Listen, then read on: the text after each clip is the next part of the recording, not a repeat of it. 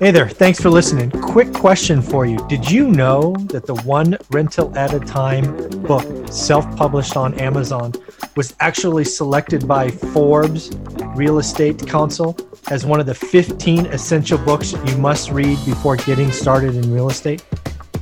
Quite the accomplishment. It's actually book number three. Go check it out on Amazon. One Rental at a Time, written by yours truly, Michael Zuber. Wow, can you believe it's already the uh, last day of 2019? All in all, I think a pretty good year. Right? There's uh, plenty of ups and downs along the way, uh, but in reality, it was uh, it was a good year for us. I hope it was a good year for you. Uh, we we tapped into this daily financial news, which I still enjoy, love doing every day. So uh, that's cool. I was collecting a bunch of you know kind of financial updates for the day and you know, it's going to be a short day uh, on the market. Consumer confidence was up. They're going to sign the trade bill on the 15th. Uh, consumer confidence was down slightly in December. And then an article crossed my viewing called The Top 10 Financial Resolutions of the Year. And, um, you know, it caught my attention. I read it and then I read it again. And I couldn't figure out why, but it was it started out annoying me and then it made me mad. So I thought what I would do is kind of go through their top 10 list. Uh, I think two of them are decent and the other eight are just pure signs of consumerism. And there are bigger challenges and choices each of us face. Uh, but let's go through the list. Let's talk about it. And then at the end, I will give you a real quick top 10 list from my perspective. Uh, I thought about this for less than five minutes, so I'll share my top 10 at the end.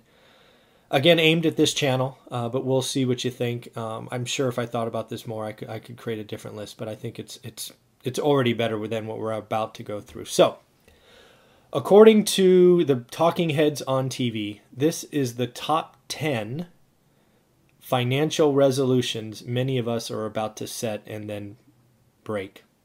Uh, but let let's talk about the two that I liked. First is um, increase your savings. They said save more. Great. Save more is fancy two words. They don't really talk about how much or how. You know, I think they should have done a much better job of, of in you know talking about what to cut, what to think about, why save more, you know, all of those things. And then the other one that I, I give them a pass on is create a personal budget. Again, kind of platitudes and stuff that we, you know, frankly, we should teach in high school. I'll give you that. Um, but again, not really meat on the bone. Why? What are we tracking for? What are we looking for? Uh, there wasn't really any meat on the bone. But those are the two that I give a pass on or go, okay, I get it. You know, you could have done a better job of helping people. But let's move forward. So the next eight, pure consumerism. Only doing this because we're a consumer economy. Um, some of these are frankly insulting, I think, but let's go through them. Improve your credit score. Okay. Why? Right? Are you trying to get more debt? Are you trying to lower interest rates on existing debt? I mean, what are you trying to do? I mean, higher credit scores always better, but why is that a financial resolution? Pay off credit card. Okay. Consumerism. Uh, most people do that and then they charge it right back up again. We, we've got to focus on behavior, not um, not just you know paying off past you know ills. Pay on time. Come on. Really? That's a financial goal? We got to pay on time? We don't we're not adults already and pay on time already? Man, that's and if that's your financial resolution, we need we need to reset things and and you know really change change what's going on. We need to pay the credit card in full. Well, kind of the same as pay off your credit card, but okay, if that's if that's the top 10. don't open more credit cards. Really? That's a financial resolution? You don't want to open more credit cards? I mean, what are you doing? You're going to, you know, different stores and opening store credit cards? I mean, come on. We're better than this. Here's one check your credit score more often. Again, I ask why. What's the purpose of that? Do we want to see it go from 650 to 680 and feel better, or 700 to I don't know, whatever it is? That's weird. Then the next one is check your credit report more often. Again, why? I mean, there's this is all consumerism. We're just all all of these are just help me be a bigger, badder, more efficient consumer. And this is coming from investing news sites. It was just so bad. And then the last one, sign up for a credit report.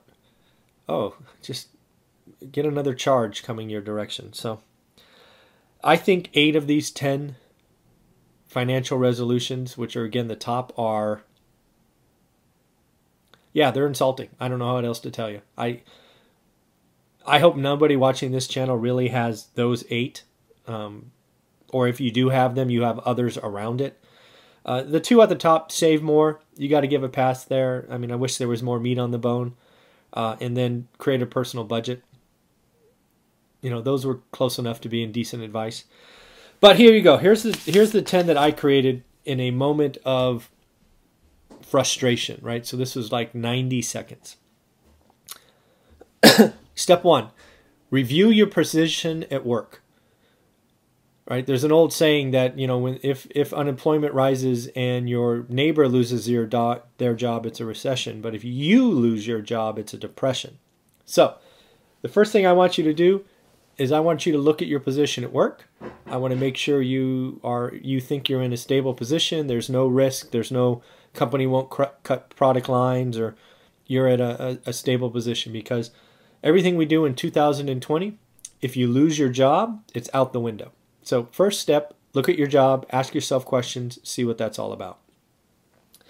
Step two, now that you're sure your job is secure and all of that, what are things you could do during your day job, right? I call it eight to six to earn more money, right? Are you in a commission based plan where you have the options? Are you on a bonus plan?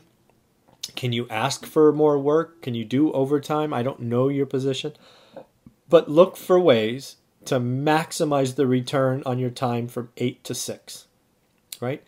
You got to bust your butt. I'm not here telling you to quit your job and go flip houses or wholesale houses. That's not what this channel's about. We worked our butt off for 15 years and kept buying more and more rentals, hence the name one rental at a time. But to do that, you've got to increase your income. So, what can you do to increase your income from 8 to 6? Next, I want you to track your spending for a month. And then I want you to classify it if not every day, pick a day a week and go through the list and simply list out need versus want. If you don't know why this is important, you need to watch this channel a little bit more or read the book because I believe that's the biggest thing. The thing that we got right when we started to do this at 30, long before we owned any property, was we started to talk about needs and wants.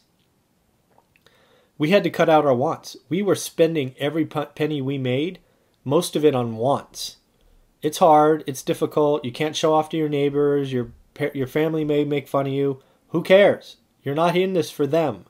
Figure out what a need is, cover those. Right? You need electricity, you need food, you need transportation. But do you need a Mercedes, you know, SL 500 or can you get by with a Toyota something something? I don't know right? Figure it out. Need versus wants. Track that for at least a month. When you do after you do that, look to reduce your expenses on wants by at least 10% and try to get it up to 50% by the end of the year.